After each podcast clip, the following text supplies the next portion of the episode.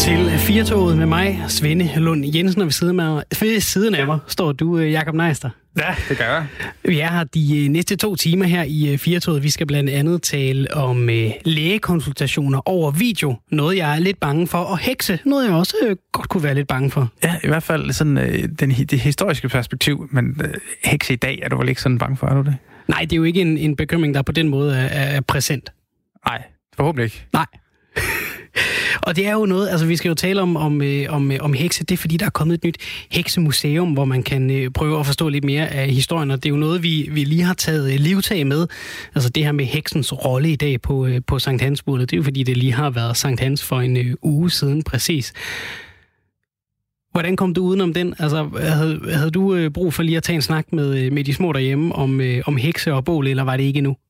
Jamen, det, det, det, kommer, det kommer jo ofte op, fordi at det, øh, hekse, det er jo ikke kun noget, der er til Sankt Hans uh, hvert år, synes jeg. I hvert fald ikke i vores hjem. Det er jo sådan noget, der også... Uh, der er jo heksehistorier. Vi læser bøger om hekse. Det er som regel noget sådan en lidt sjov vinkel. Men så er der også de gamle historier. Mm. De indeholder jo tit hekse, som... I de gamle eventyr, der er de jo altid rigtig onde.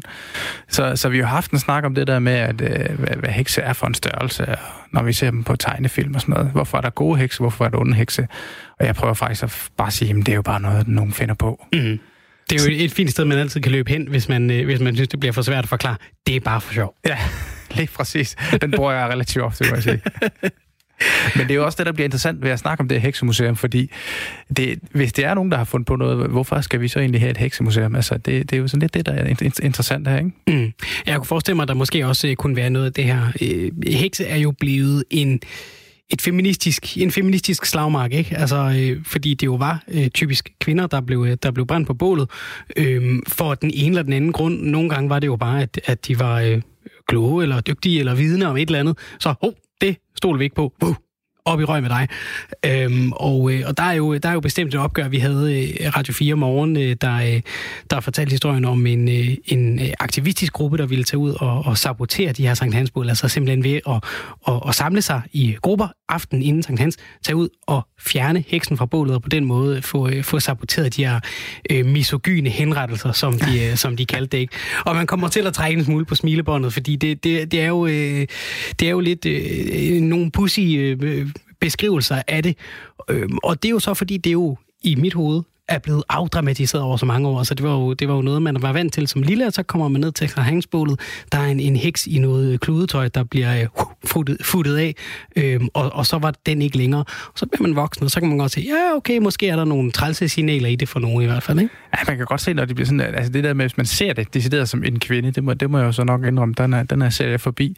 Men så kan jeg faktisk godt forstå, at de bliver, de bliver ret øh, sure over det, og gerne vil have, at det skal være anderledes. Ja, og så er det også, jeg tænker, herregud, så stor en betydning har den altså kludehæks ikke for mig jo. Hvis der er nogen, der bliver ked af det, så brænder vi noget andet af. Ja. Vi putter heller ikke, øh, altså, der er jo ikke nogen, der er ked af det på kattens vejen med fastelavnstønden længere. Hvis der nu var, så ville vi måske finde noget andet. Ja, det ved jeg ikke. Det kan godt være, at der er nogen inden for kattens værn, der synes, at der skal ske et eller andet der. Det, må, det kan være, det kommer næste år. Det kan være, det er en, øh, det er en, øh, en historie til, øh, til i morgen. Noget af det andet, vi skal beskæftige os med i dagens program, det er videokonsultationer hos lægen. Fordi det er noget, vi er begyndt at se mere og mere af i de her dage. Det handler naturligvis om den potentielle smittefare ved corona. Så har det været smart at sige, jamen du skal faktisk ikke komme op til lægen. Det kan være, at du har corona, det kan være, at en anden har corona. Så bliv hjemme, så tager vi den over videokonsultation indtil videre.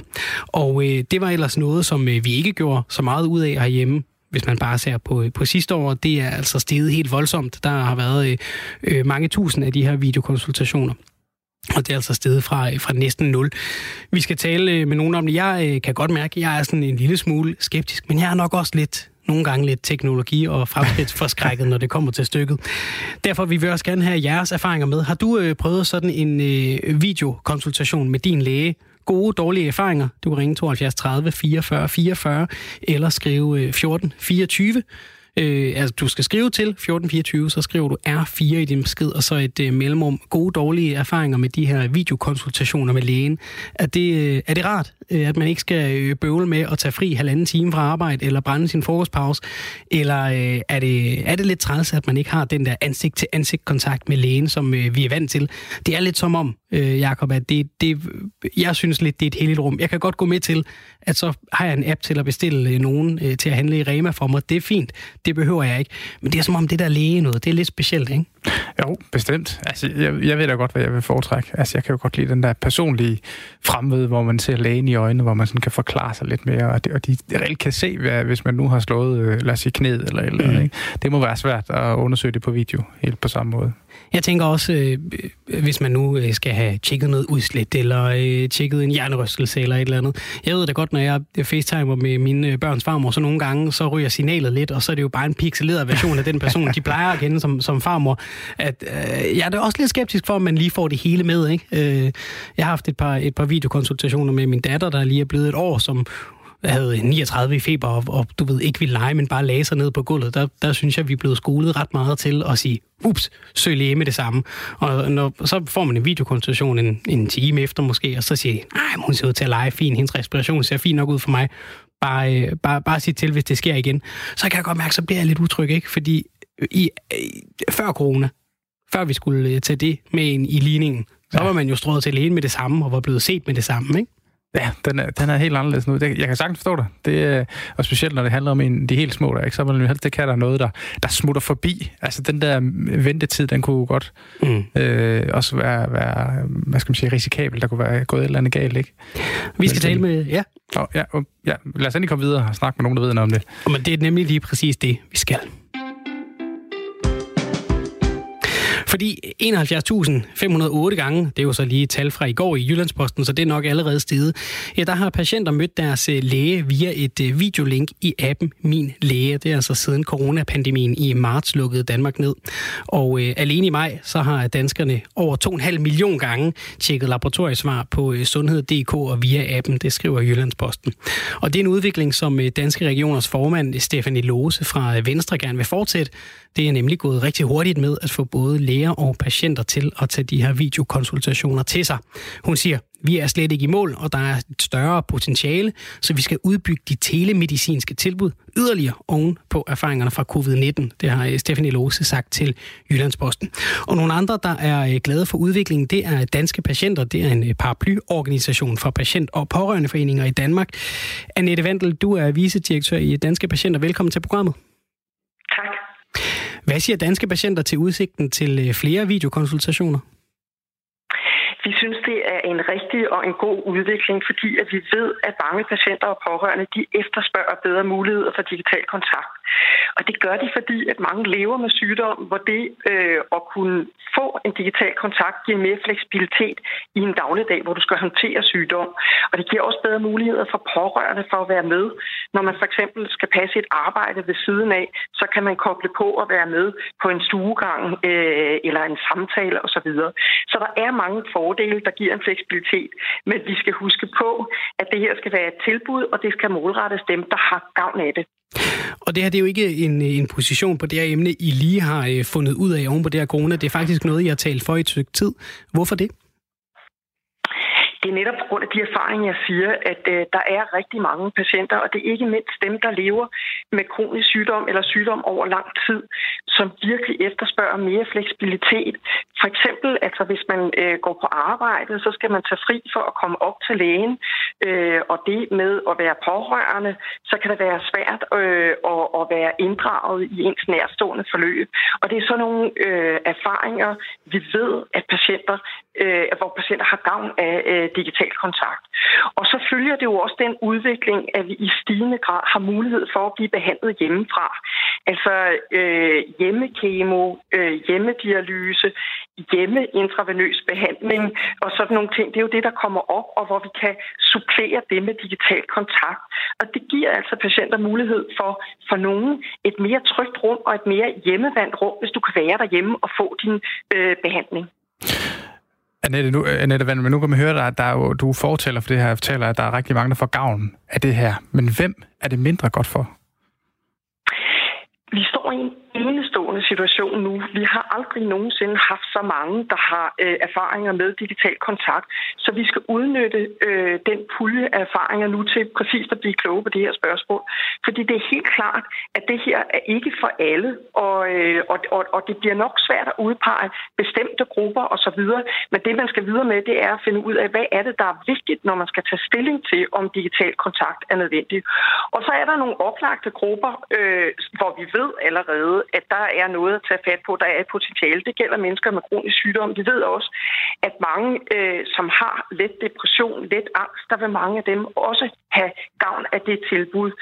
Øh, så, så, så det skal vi øh, kigge mere ind i. Og så skal vi selvfølgelig finde ud af, hvor er det, det slet ikke går.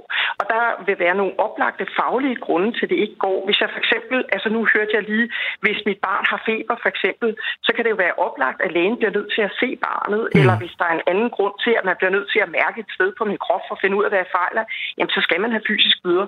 Og vi ser heller ikke ind i en fremtid, hvor vi alle sammen skal være bag skærmen. Det her handler om at åbne for et bredere tilbud, som man får tilbudt det oftere. Vi har alt for få digitale kontakter i forhold til den efterspørgsel, der er. Vi har lige gennemført en undersøgelse, der viser, at tre ud af fire, der har haft digital kontakt gennem det sidste halve år, faktisk ønsker bedre muligheder. Så det er det, vi skal udnytte, og det er det, vi står ovenpå.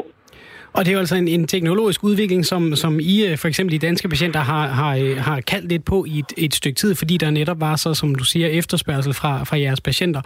Og, øh, og vi står, som du siger, i en, i en unik situation for at gøre os nogle vigtige erfaringer. Er der nogen grund til lige at, at holde hesten en lille bitte smule? Altså nu er, vi, nu er vi i forhold til de her videokonsultationer og, og, og en mere teknologisk kontakt med, med, vores, øh, med vores sundhedsvæsen, så er vi blevet kastet ud uden øh, forberedelse i den her coronatid. Ikke? Kunne vi ikke lige hive i øh, faldskærmen og sige, skal vi lige tage farten lidt af, øh, i stedet for bare at øh, fyre fuld fart mod jorden og håbe, vi lander på benene? Altså det er klart, øh, at vi kommer øh, til at tage farten af øh, ved, at sundhedsvæsenet bliver mere normaliseret. Det vi taler for, det er, at nu samler vi op på de her erfaringer og følger op med de steder, hvor vi ved, altså hvor det ikke bare er corona, der har øget efterspørgsel, men vi ved, at der er potentiale. Og det er for eksempel mennesker med kronisk sygdom, som har mange øh, kontakter, og måske også til forskellige specialer. Der kan det lette øh, hverdagen for, øh, for mange øh, at få den mulighed. Det vil også gælde for pårørende. Giv dem digitale mulighed. Det er der ikke noget farligt i. Lad os starte med dem, og så lad os samle erfaringerne nu systematisk, så vi bliver kvalificeret til øh, at vide mere om, hvem er det, der har gavn, øh, hvem har gavn af det, og tage samtalen med den enkelte. Passer digital kontakt til dig, eller gør det ikke? For det skal altid besluttes ud fra en individuel, øh, altså et individuelt ønske og et individuelt behov. Hvor lang tid tror du, der var gået, før vi var nået hertil, altså til at på den måde at kaste os over både videokonsultationer med læge, men også at bruge pårørende over FaceTime, eller hvad, hvad det nu måtte være, altså hvis der ikke havde været en coronakrise? Jeg tror, der var gået lang tid, for det har været en enorm træ udvikling. Øh, så jeg tror godt, der er gået 5-10 år, før vi var nået øh, til, hvor vi er nu. Øh, så, så man kan sige, det passer rigtig godt på ordsproget. Der er intet, der er så skidt, så det ikke er godt for noget. Fordi corona, det var der ingen af os, der havde lyst til. Men de erfaringer, vi har fået, og den udvikling, det har sparket på, det er faktisk, man kan sige, et positivt element i det her, som ellers er en sort baggrund. Og nu er det jo ikke fordi, øh, jeg skal stå og hele tiden pege mod de negative sider af det her, men, men øh, øh fordi nu har jo fremhævet du meget det positive, også ved at øh, det er kommet under coronakrisen, men er der noget ved videokoncentrationer, som bekymrer dig? Altså os, det er jo, hvis vi begynder at lave sådan nogle one øh, øh, size fits all. Altså hvis man siger, nu skal alle lungepatienter for eksempel øh, være i digital kontakt. Det vil bekymre os. Fordi at der vil være mennesker, som, hvor det ikke passer til, hvor løsningen ikke er rigtig, man føler sig utryg ved det, eller at der er faglige grunde til, at det ikke kan lade sig gøre. Så det må aldrig være one size fits all øh, løsninger. Vi skal sikre den kompetenceudvikling, der gør, at vi bliver gode til at tage samtalen. Øh, passer det her til dig? Men at vi skal udvide og udbrede mulighederne for digital kontakt, det er der ikke nogen tvivl om. Det ønsker patienter og pårørende, men det er et mulighed. Øh, det er ikke en, en, øh, en løsning, vi skal presse ned over folk. Tror du, det her, det bliver, altså nu er der så sket et skifte på de her videokonsultationer. Er det her en enlig svale, eller er det et tegn på, at vi, vi i højere grad vil se en, en udvikling, hvor vi omfavner de teknologiske muligheder mere i sundhedsvæsenet? Det tror vi bestemt. Øh, det her har været en øjenåbner for øh, det potentiale, det er. Øh, og nu skal det følges op med de ting, jeg har sagt med at kvalificere kompetenceudvikling. Og så er der en ret banal ting, som også skal følges op. Vi skal sørge for, at vi har nogle meget stabile tekniske løsninger. Altså det vil sige, at den elektroniske infrastruktur, den skal virkelig op og køre. Fordi hvis der er noget, der skaber utryghed, så er det, hvis man har en dårlig forbindelse, når man har kontakt til sin læge. Så, så det er faktisk ret fundamentalt og ret vigtigt. Tusind tak, Annette Vandel, vicedirektør i Danske Patienter, for at være med og øh, forklare lidt om, øh, om jeres standpunkt i, i den her sag. I skal være så velkommen. Og det her øh, skifte mod et mere øh, digitalt øh, sundhedsvæsen, det er ikke bare en positiv udvikling, det er en nødvendighed. I hvert fald, hvis man spørger vores næste gæst, Andreas Pil. Han er læge, og så er han også medforfatter til bogen Dr. Hansen har set sin sidste patient. Ved du, hvem Dr. Hansen, der bliver talt om her? Desværre nej. Det, det må du lige ud, ud, forklare, hedder det. Så vidt jeg har forstået, så er det ham fra Matador. Uh, ja, ham kan jeg godt huske. Så altså, det er en historie om, om familielægen, der er ved at forsvinde fra, fra vores samfund. Ja. Og øh, det lyder jo uhyggeligt, når man sådan siger det på den måde. Men øh, ikke øh, hvis man øh, spørger Andreas Pil. Han øh, siger nemlig som sagt, at øh, det er en øh, nødvendighed, at øh, der sker noget. Velkommen til programmet, Andreas. Tak for det. Hvordan ser fremtidens lægebesøg ud? Ja, det er et rigtig godt spørgsmål, og jeg tænker jo, altså nu snakker vi jo videokonstitution, og det har jo selvfølgelig en plads i fremtidens øh, sundhedsvæsen. Øhm, og det er jo ligesom fået kickstartet nu her, må man sige, med coronaepidemien.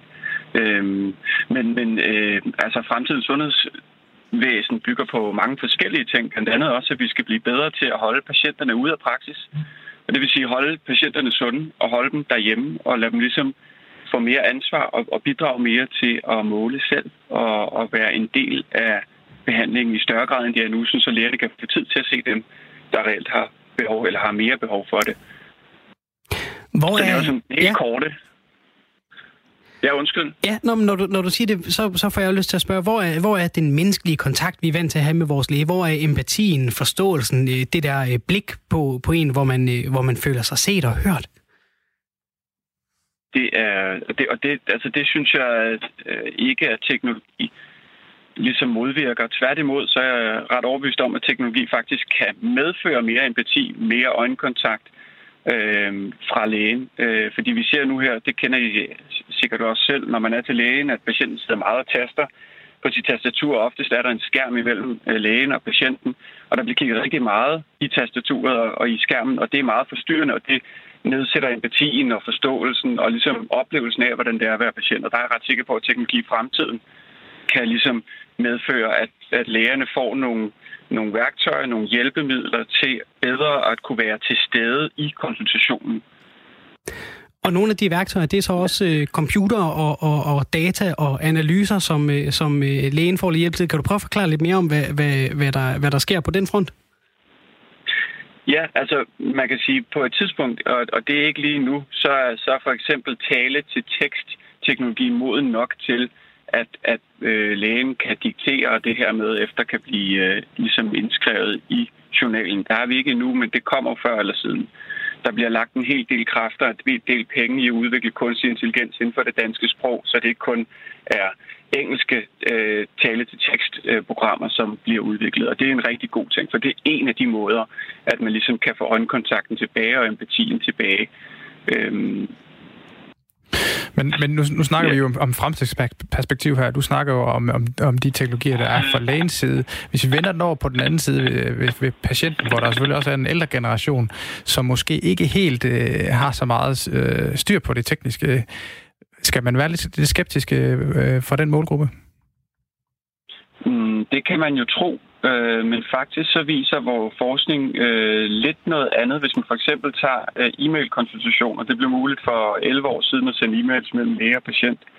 Øh, og der, der skulle man jo også tro, at det var noget, som de unge generationer benyttede sig af, men faktisk så ser vi, at det mest af de plus 65-årige, der bruger e-konsultationer, Øhm, og jeg ved fra flere af mine kollegaer, at det kan godt være, at det tager en lille smule tid lige at sætte øh, ældre generationer ind i, hvordan for eksempel videoteknologi virker, teknologi virker, men når det så fungerer, så bliver patienterne faktisk glade for det, og bliver faktisk helt stolte over, at de faktisk kan, kan bruge en ny teknologi, fordi det faktisk er ret nemt. Så nej, jeg er ikke bange for, at vi taber, taber dem. Andreas, hvis man sidder som mig, det kan jo, det kan jo sagtens være, at jeg er nødt til bare at, at erkende nederlag på det her punkt. Jeg er nogle gange lidt teknologi, og måske også så, øh, som, en, som en konsekvens, der er lidt fremskridt forskrækket på det her punkt. Er det her uværligt den vej, det går, eller er der også et scenarie, hvor vi, hvor vi bevarer øh, status quo?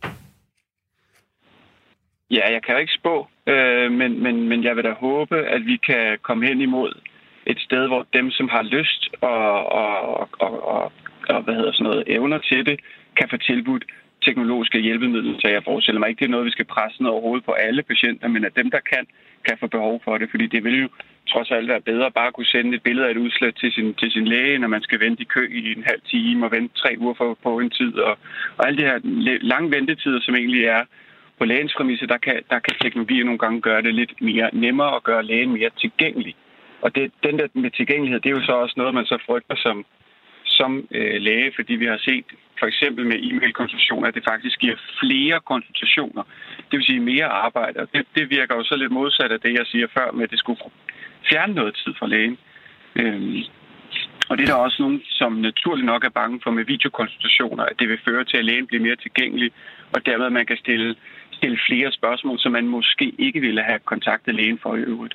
Det er i hvert fald altså hypokonterens øh, julegave, der kommer tidligt øh, med video- og mailkonsultationer, når man lige har lyst.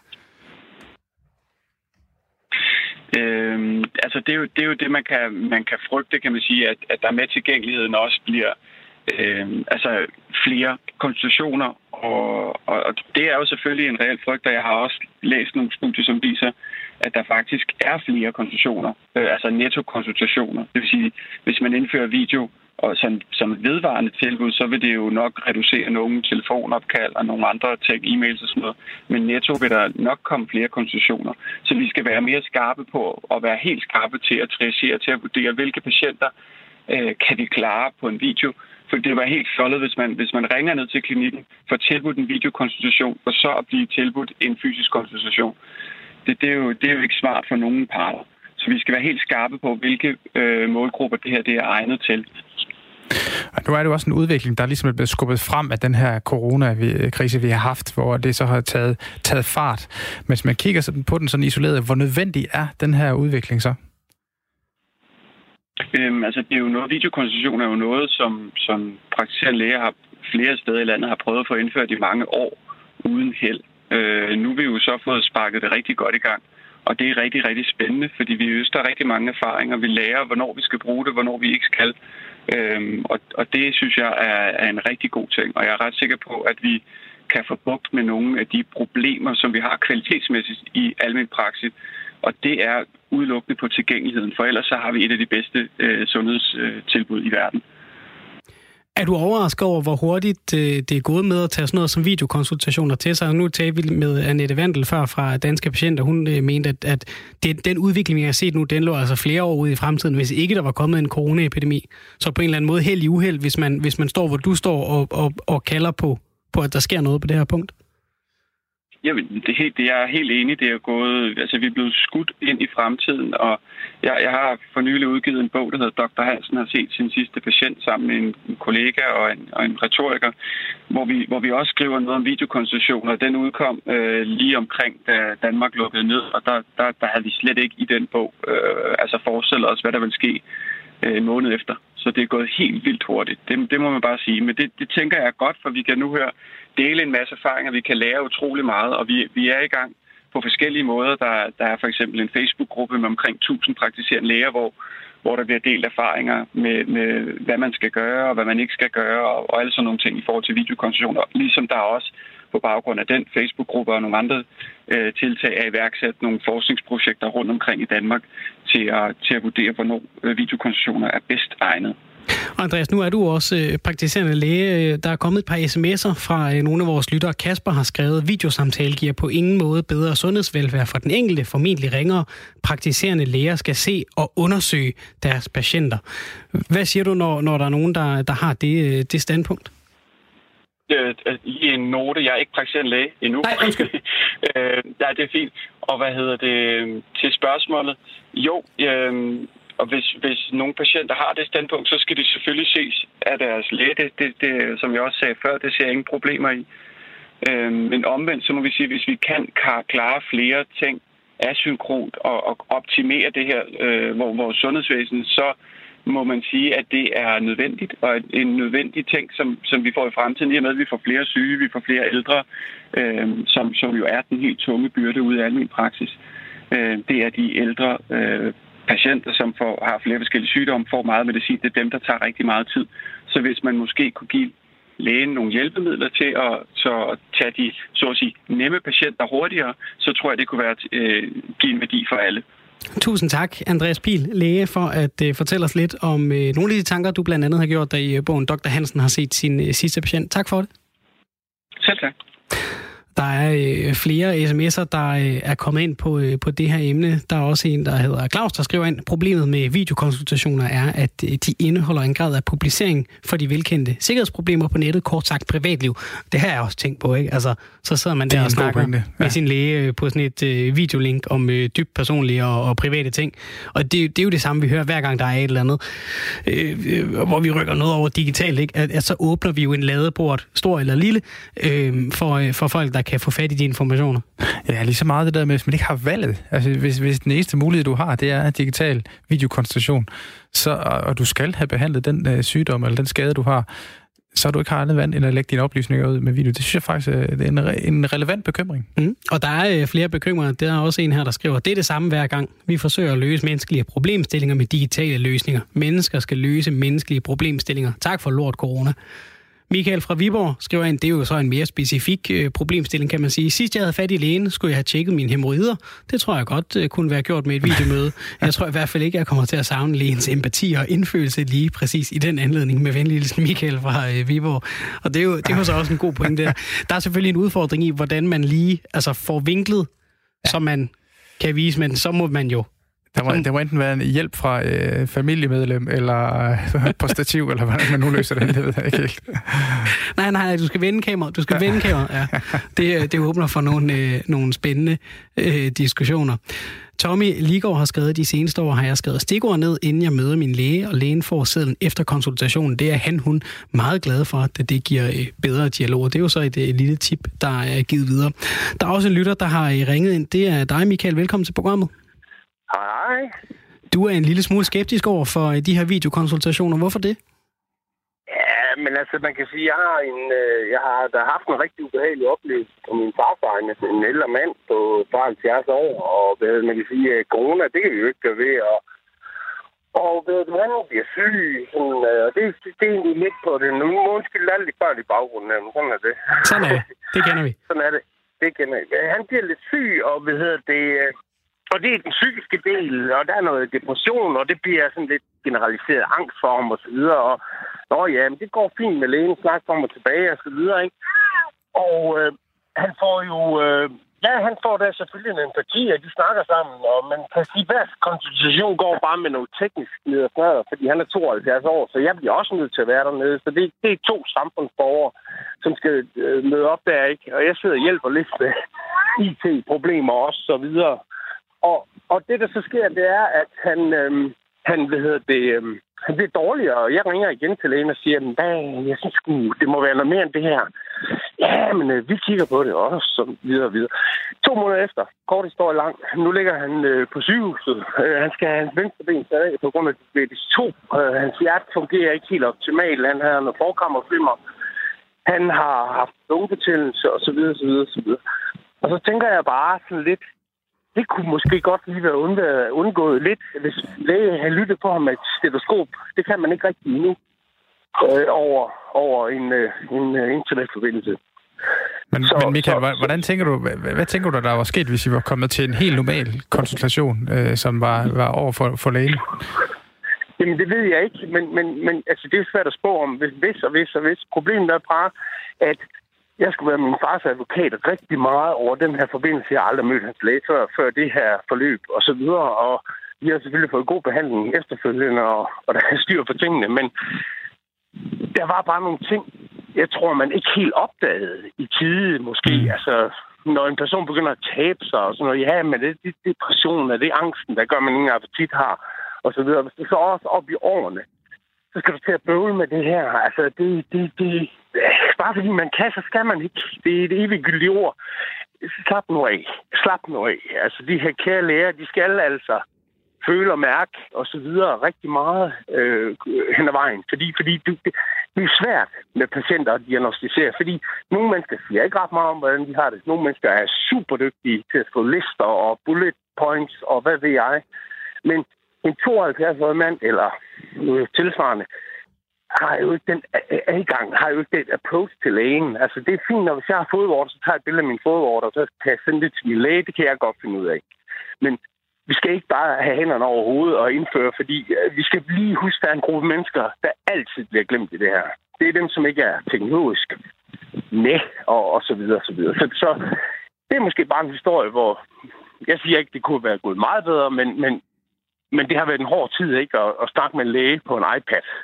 Og du tænker måske, at du kunne have gjort indtryk på en anden måde, hvis jeg havde siddet over for hinanden og, og, og talt sammen som skal man sige, ja, almindelige mennesker gør? Sige, Ja, og så kunne man jo sige, så kunne det jo være, at hans læge havde, øh, havde øh, ude i klinikken lige øh, taget et EKG, og så har man lige fundet ud af, at han ikke har en ordentlig sinusrytme, og så har man lige fundet ud af, at han har en lungebetændelse og så videre, når man lytter med et cytoskop, og så videre. Men altså, der kommer en sygeplejerske lige pludselig når og tager en bunke prøver i fuld ornat med maske og briller og så videre, og det er jo et stykke hen i forløbet.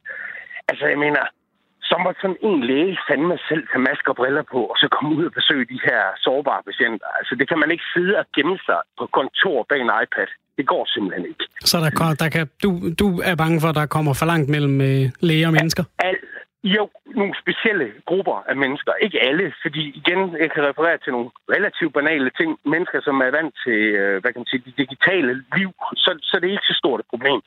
Men når du ser som 72-årig, ved du hvad, så, så begynder det efterhånden at blive angstprovokerende. Hvad, hvad er det for noget? Jeg skal sidde og kigge ind i en maskine samtidig med, og, og så videre. Ej, nu, nu, nu, nu stopper vi. Altså, lad os lige tage dem ro. Ikke? Dem, der kan, lad endelig dem gøre det, men dem, der ikke kan, de skal have lige så meget hjælp, som de altid har fået. Tusind tak for øh, dit indspark, Michael. Det var en fornøjelse at tale Velkommen. med dig. Og øh, Velkommen. god bedring Hej. til familien. Jo, tak. Hej. Hej. Hej. Det er, jo en, det er jo en vigtig pointe, Michael har her, ikke?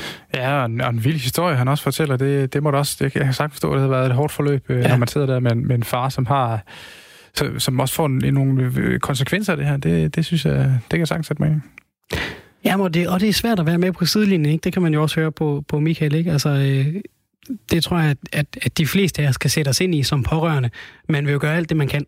Ja, lige præcis. Og, og så føler man måske, at man har fået en, øh, man har fået en dårlig hånd mm. øh, tildelt, ved ikke helt at kunne gøre det. Altså, det, bare, vilkårene var ikke til stede til at, at sætte foden ned og sige, ved I hvad, nu gør I noget. Nej, og det er, jo, det er jo nok det, der må være det mest skræmmende, og det er også det, jeg synes, jeg kan høre på, på Michael, at, at der simpelthen ikke er mulighed for at gøre andet. At det er derfor, det, det gør så ondt, og så gør det næsten mere ondt, når man kan se, ens pårørende lider frem for en selv. Ikke? Det, det, det, det kunne godt være, der skulle være noget, men det var de også inde og snakke om, øh, de forskellige, vi havde med før, øh, om at, at ligesom prøve at kigge på en segmentering, hvor man øh, siger, at, øh, at de her digitale videoer måske var noget for, for en målgruppe, og så prøver vi at lave noget, et andet tilbud til, mm. til den anden, som måske er den ældre målgruppe, som ikke er så vant til den her digitale form for, øh, for konsultationer. Ja, men jeg tror, der tror jeg, at Annette Vandel fra, fra Danske Patienter har fat i noget, når hun siger, at det ikke må være en one size fits all. Ikke? Altså, mm. Fordi der vil være nogen, som, som tager imod det, der vil være nogle ældre, som det er lige dem, og de er vant til at håndtere iPad'en til at facetime med børnebørn, og det ene og det andet, og, og øh, har ikke nogen problemer med det. Og så vil der være en, en, en gruppe ældre, som, som enten rent øh, sygdomsmæssigt ikke øh, passer ned i den kasse, eller bare sådan rent digitalt tilvændingsmæssigt ikke passer ned i den kasse. Og så skal der altså også være et, et, et tilbud, der kan, øh, der kan tilgodese dem. Og det bliver jo så spændende at se, hvordan man så laver altså ja, en, en, et, et, et system, der ikke er ensrettet, men, men øh, kan øh, række i alle mulige retninger. Fordi hvordan bliver man så visiteret ned det rigtige sted, ikke? Ja, lige præcis. Hvornår, hvornår ved man, øh, om man er digital øh, teknisk nok til at, til at deltage i de her konstellationer? Det er vel ikke altid alderen, der siger noget om det. Så.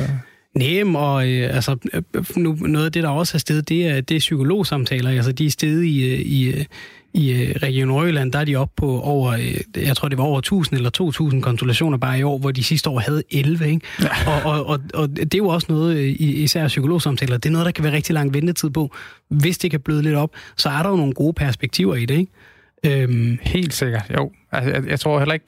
Altså, nu fik den lige en, en negativ vinkel her til sidst med Michael, som forståeligt nok har haft mm. lidt uheldig besøg med det, men der, der er jo masser af positivt, man kan hive frem i det her, sådan som man kan forstå på øh, Annette Vandel blandt andet, som, som hiver frem, for at mange patienter faktisk ønsker den her form, ikke? Mm.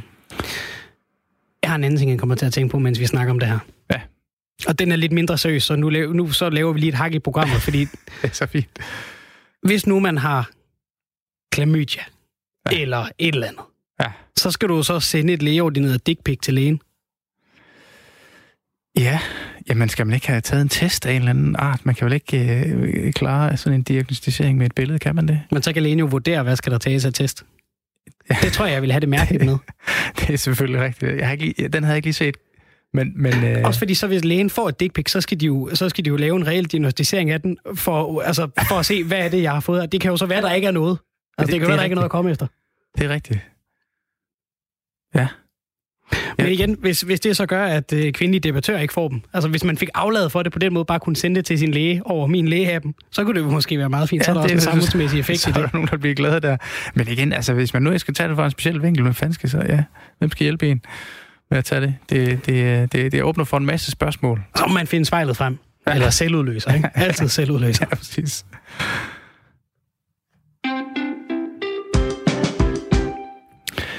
I dag åbner der et øh, nyt museum i Ribe, der skal sætte fokus på den danske heksejagt gennem tiderne. Museet det hedder HEX, altså H-E-X, Museum of Witch Hunt. Og nu skal vi snakke med Maria Østerby Elleby, der er historiker og har været med i den øh, historiefaglige arbejdsgruppe bag Heksemuseet. Velkommen til dig, Maria. Jo, tak skal du have. Lad os lige starte med her helt øh, at høre, hvorfor skal vi egentlig have et heksemuseum her i år 2020? Jamen, i virkeligheden, så kan jeg godt lide at svare på det øh, spørgsmål med et spørgsmål tilbage, der hedder, hvorfor har vi først fået et heksemuseum her i 2020? Det er, øh, det er jo et emne, som er relevant, der har påvirket både dansk historie og europæisk historie, øhm, og, og noget, der er i den grad underbelyst i, øh, i museumsverdenen. Så øh, det er på tide, der kommer et, et museum, der også tager fat i øh, hekseforfølgelse i Europa. Men man kan jo godt komme til at tænke på, altså, er der behov for et helt museum til hekse? Kunne det ikke lige så godt have været en, en, øh, sådan en, en sæsonting, øh, man havde på øh, Kvindemuseet her i Aarhus for eksempel? Altså så var det jo ikke kun kvinder, der blev øh, forfulgt for, for trolddom. Det var jo både mænd og kvinder. Der var en overvægt af, af, af kvinder, det er rigtigt. Men øh, så, så allerede der, så ville vi, vi tabe lidt, at, øh, at det faktisk er ikke kun en kønnet forbrydelse. Øh, derudover så har der været adskillige rigtig, rigtig gode og glimrende udstillinger omkring hekseforfølgelse. Vejle Museerne har haft en. Øh, op i, øh, i Tisted har de haft et, et glimrende udstilling også. Så der er nogen, der har taget fat i det her emne før og lavet midlertidige udstillinger. Men, øh, men der er også rigtig, rigtig mange, der faktisk ikke rigtig ved, hvad hekseforfølgelse går ud på, som regner med, at det her det er noget, der foregik i den mørke middelalder, det var inkvisitionen, det var i hvert fald kirken, der sørgede for det, og brændte alle de her mange, mange kvinder af. Og det er jo noget af det, vi gerne vil være med til at korrigere historien lidt, fordi det var ikke i middelalderen, det foregik. Det var i 15-1600-tallet. Det var ikke som sådan kirken. Inkvisitionen var faktisk ikke så, så frygtelig voldsom, øh, og mange af de protestantiske lande var i den grad forrest med, med, med faklen. Øhm, og derudover så gik det igennem et juridisk system. Det var meget systematiseret. Det var ikke bare sådan, du kunne pege på nogen, kalde dem heks, og så samle resten af dine, dine venner med høtyve og fakler og få vedkommende brændt. Det skulle simpelthen igennem retssystemet. Det skulle bringes på tinget, og der skulle falde dom, før at du måtte øh, få nogen henrettet for det.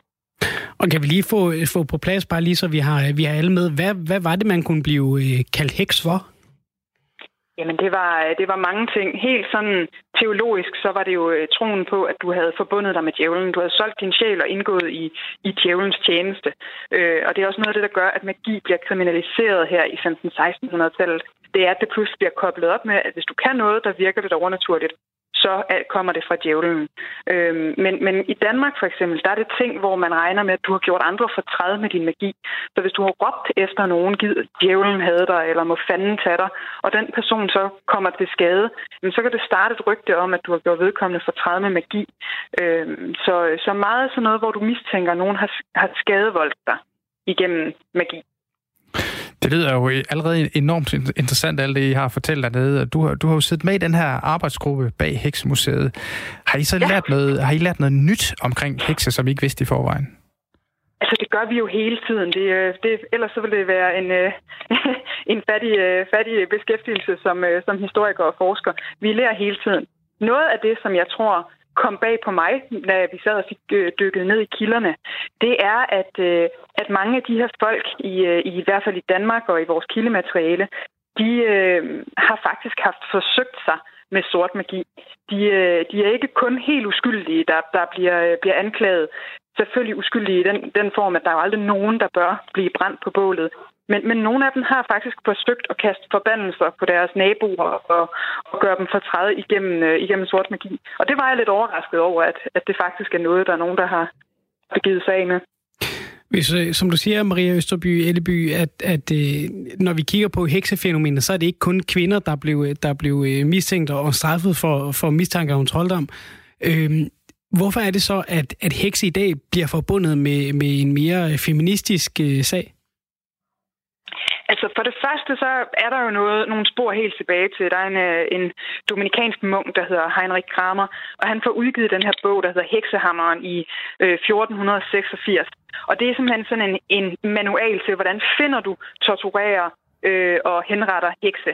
Og han var i den grad misogynist. Han var meget kvindefjendsk og argumenterer for, at selvom at både mænd og kvinder kan være hekse, så er det mest kvinder, der er det, fordi de er svagere, de er mere øh, seksuelt drevet og giver derfor meget nemmere efter for djævlen, når han kommer og byder sig til. Og den her øh, idé, den kom til at præge meget af teologien og demonologien bag de her øh, hekseprocesser. Øhm, så, så der er jo også et, et højere antal af kvinder, der blev øh, beskyldt og henrettet, øh, end der var af mænd. Men, men det er mere noget af det, der har overleveret sidenhen og op øh, i eventyrene også fra hekseprocesserne begynder at dø hen omkring starten af 1700-tallet, men derfra så er det den her stadig frygt for, for den stereotype heks, som er en ældre kvinde, enlig, som ikke helt passer ind i samfundet, som er fattig, og den går jo over også i, øh, i Grims eventyrheks, for eksempel pandekageheksen ude i skoven.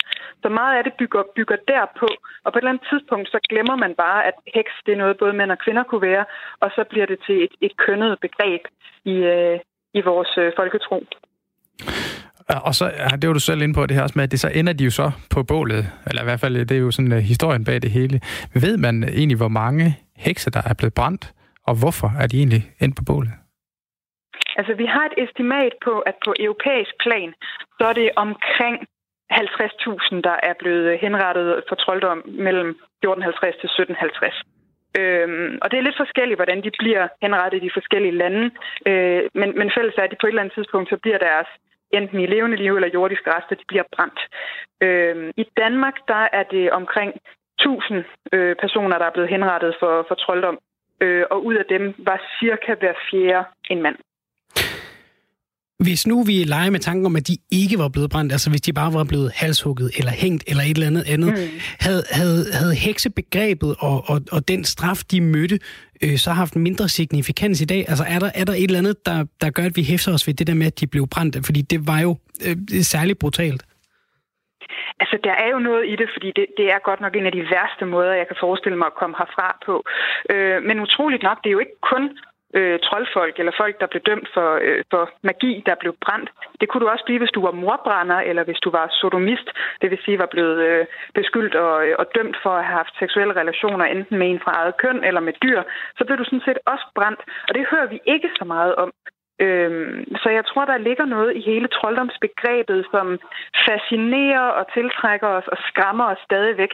Det, det er den der frygt for, at der er nogen, en ting er, at nogen kan gøre dig ondt med, med våben og med, med næverne, men ideen om, at nogen kan gå ind og skade dig med magi, det er simpelthen noget af det, der, øh, der kan gøre folk allermest bange og utrygge. Det er noget, man ikke kan beskytte sig mod. Nu, øh, nu nævnte du det her med, at uh, Grims uh, eventyr har haft en, en påvirkning på hele heks-savnet uh, omkring, at det så var ældre kvinder osv. I den nyere populærkultur, hvor vi for, eksempel ser Harry Potter, hvordan har det mhm. påvirket mm. synet på hekse? Jamen det, generelt både med, med nyere populærkultur, men også allerede med, du nævnte det også lidt tidligere, det her med, med en feministisk vinkel på det. Heksebegrebet bliver jo sådan lidt genopfundet og, og genfortolket i løbet af 70'erne og stadig den dag i dag med, at, at det at være en heks er blevet vendt fra noget utrolig negativt til, at det også kan være noget øh, positivt og empowering. Øhm, og vi ser det både med øh, Hermione i Harry Potter og Sabrina i Thrilling Adventures og Sabrina og i, i feministiske bevægelser. Øhm, og i virkeligheden, så synes jeg jo mere, at den form for, for heks eller troldkvinde, den bygger jo på noget, der er endnu ældre end de her øh, hekseprocesser. Den bygger jo på en idé om en, en vølve som en, en vis øh, øh, magikyndig i samfundet, eller kirke fra, øh, fra den græske mytologi, øh, Kalypso. Så, så i virkeligheden, så synes jeg jo, at mange af de her øh, moderne, stærke øh, magiske kvinder, de, øh, de trækker spor længere tilbage i vores mytologi, end, øh, end til de her øh, stakkels personer, der blev forfulgt og henrettet for trolddom. Der findes jo også hekse i dag, Maria. Har jeg, har jeg været i kontakt med nogen i forbindelse med åbningen af museet og tilblivelsen af det? Vi har øh, løbende dialog med mange forskellige rigtig, rigtig søde øh, mennesker, som øh, praktiserer øh, en eller anden form for øh, religion eller øh, trosretning, hvor at de øh, identificerer sig som hekse og praktiserer magi. Øhm, og det er ikke noget, der fylder voldsomt meget inde på vores museum, fordi at, at det her det er netop det er et museum, der skal handle om de personer, der blev forfulgt for trolddom i 15-1600-tallet. Øhm, men vi har det en lille, en lille inde i et af vores sidste rum, der har vi en, øh, en lille, hvad skal vi kalde det, øh, anerkendelse af, at det her det er altså også noget, der indgår i heksebegrebet, og forklaring om, at jamen, i dag der er det at være en heks, det kan både være noget eventyrligt, det kan være noget historisk, og det kan også være en trosretning. Øh, men på sigt så håber vi jo at kunne, øh, kunne lave en tilbygning, et magimuseum, hvor vi vil kunne få lov at udfolde noget mere af det her med, hvad vil det sige at være praktiserende af magi, både gennem tiden, men også i dag. Hvis man lige skal prøve at tage fat i det sidste, du, du siger her, kan du så løfte øh, sløret lidt for, hvordan man egentlig er heks i dag?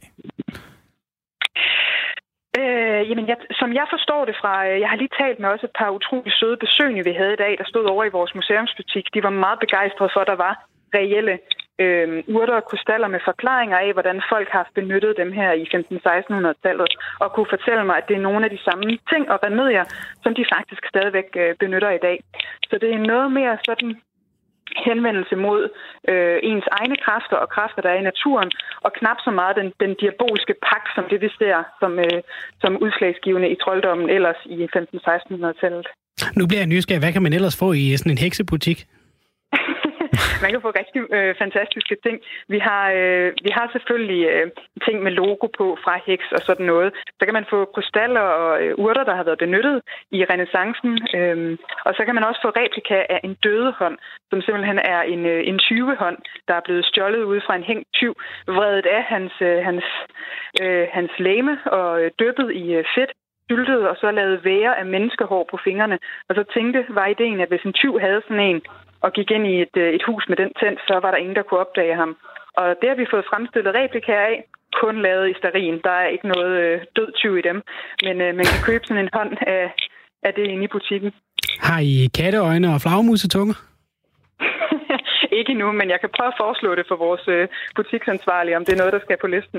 Må jeg prøve at spørge dig, Maria Østerby øh, Elleby, øh, som, som historiker, altså, hvad er dit eget forhold til hekse? Er der noget særligt, der har draget dig til dem, eller er det sådan en, det er rent tilfældigt fagligt, at du lige er landet øh, på det felt? Jeg tror aldrig, man kan sige noget sådan helt tilfældigt. Jeg har altid været meget fascineret af kriminalitetshistorie generelt øh, og norm, normer igennem tiden. Hvorfor gør mennesker skrækkelige ting mod hinanden, og hvorfor føler de det retfærdigt?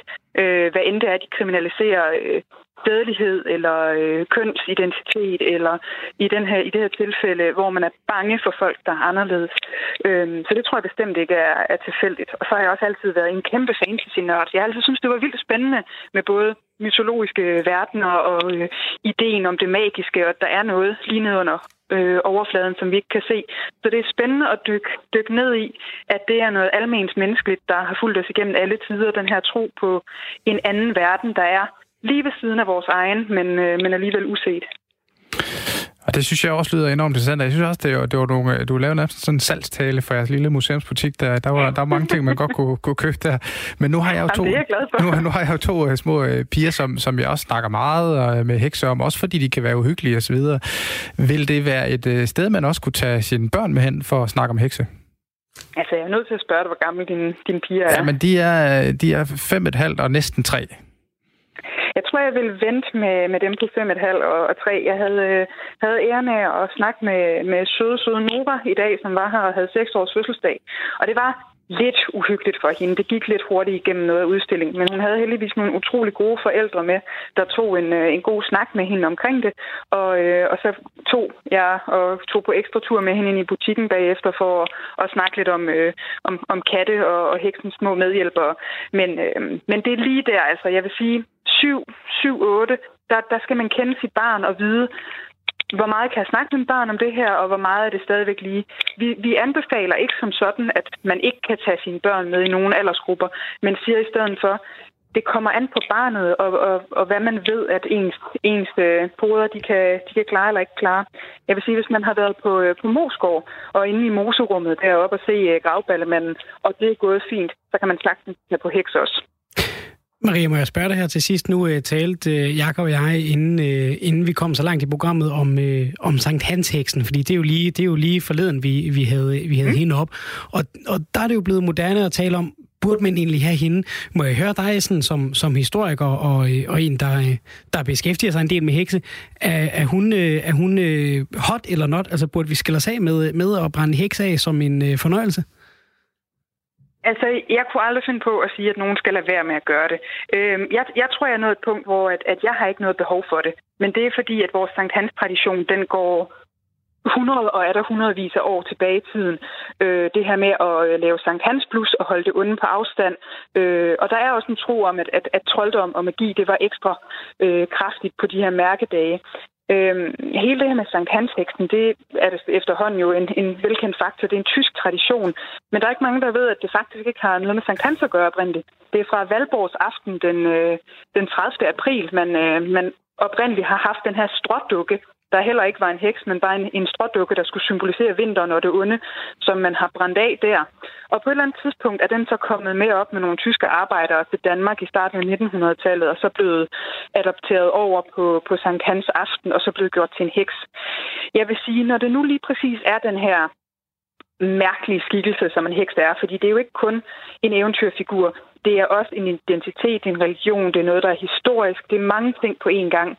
Øhm, og det er noget, der stadig foregår rundt omkring i verden. Vi havde Anja Lovén med til vores åbning i går, som jo er kendt som heksebørnenes mor, øh, og laver utrolig meget humanitært arbejde i Nigeria for at øh, stoppe de her forfølgelser af børn, der bliver øh, udskammet af samfundet som hekse og ofte dør som følge deraf. Jeg tror, hun siger, at 9 ud af 10 af børn, der bliver udråbt som hekse der, men de ender altså med at dø på grund af det. Og det, med den i baghovedet, der tænker jeg, kunne vi ikke finde på noget andet med det bål? Vi har det jo i forvejen hyggeligt med med pilsneren og, og den røde pølse i hånden og, og bålet og synge midsommersangen. Og måske er det rigeligt, tænker jeg. Men øh, igen, det er ikke fordi, at jeg synes, folk, der, der brænder hekse dukker af, er frygtelig, frygtelig gammeldags. Jeg tror bare, at jeg er ved at være, ved at komme til et sted, jeg ikke behøver den længere. Og nu nævner du jo lige her, øh, Marie Østerbøl, at, at der er steder i verden, hvor, øh, hvor det at blive anklaget øh, for at være heks, det stadig kan være farligt. Altså, vi er jo så der i Danmark heldigvis, hvor vi kan putte det på museum og, og skue tilbage. Hvor stort et problem er det ude i verden, at, at, at man stadig kan blive, blive peget på og råbt heks af? Jamen det er sjovt ikke, fordi vi, vi taler jo også tit om det her øh, på museet og i arbejdsgruppen omkring det, at, at om det kun er noget, der hører andre verdensdele til. Og øh, lige for nylig, der læste en artikel op fra et øh, Nord-Norge, at der er en landsby der, hvor der er en kvinde, hun er blevet stigmatiseret og holdt udenfor, øh, mobbet og udsat for vold igennem et helt liv, fordi at folk tror, at hun er en heks, at hun kan magi. Øh, jeg har hørt fra en kollega, der har familie i Skotland, jamen der er det en almen sag, at de kender jo, hvem, hvem der er en heks derovre. Øh, oh. Og sådan er der mange områder. Der var også lige en artikel om, at i, øh, i England er der også flere, flere øh, forskellige øh, subkulturer, der stadigvæk kan finde på at, at udøve vold på, øh, på andre, hvis de mistænker dem for sort magi. Så jeg vil sige, det er ikke så fjern en fortid det, som vi godt nogle gange kan lulle os ind i at tro. Jeg tror, der er mere, end man lige sådan, øh, godt, godt kunne synes var behageligt rundt omkring, og tættere på, på hjem også. Det lyder til, at det er, det er et kæmpe emne her. Det er, der, man kan lære rigtig meget nede på museet nede hos, hos jer i Ribe. Tusind tak, fordi du vil øh, gøre os lidt klogere på emnet her, Maria Østerby Elleby. Jamen tak, fordi I vil have mig med, og god dag. Tak lige måde. Og skulle måske lige tilføje her, hvis uh, man får lige retfærdiggøre Maria Østerby Elby med. Hvis man vil besøge museet uh, Hex Museum of Witch Hunt i Ribe, ja, så er det altså muligt fra i dag. Jeg tror altså heller ikke, jeg skal med på det museum nu. Det lyder uhyggeligt for mig. ja, det tror jeg også, du skal lade være med. Det... Ja. Ved du hvad, jeg vil gerne med, med, jeg vil gerne med. Når dine piger er blevet gamle nok, så tror jeg godt, jeg tør. Ja, ja men jeg skal, ja, der går ret lang tid nu, kan jeg sige. Vi, vi bruger relativt mange timer på at diskutere om, om hvorfor hekse ikke skal være uhyggelige i hvert fald. Så ja, jeg, jeg, jeg, Ej, måske hvordan, hvordan har de børn det? Er, det? er de bare, de, er din søn, han spiller jo lidt mere computer og vant til lidt mere, måske noget vildere noget? Ja, men han vil gerne sådan i spøgelseshuset øh, i Legoland. Øh, det i Tivoli Friheden, det er for uhyggeligt. Men det er også noget med zombier og 3D, der hopper ud, så det skal han, det skal han heller ikke bede om. Nej. Altså, der, der, der er jo stadig man kan godt, der er nogle ting, han godt ved ikke er rigtige, men der er altså også nogle ting, de, de, kan, godt, de kan godt føles rigtige, så det kan være, øh, det kan være, at vi lige tager den måske til næste sommer. Ja, Det kan godt være. en god, god idé at vente, tror jeg. Men igen, som, som man kan høre på, øh, på Maria Østerby Elleby, altså en vigtig del af historien, tror jeg lige at få, få øjnene op for os, øh, for, os for ungerne, ikke? Præcis.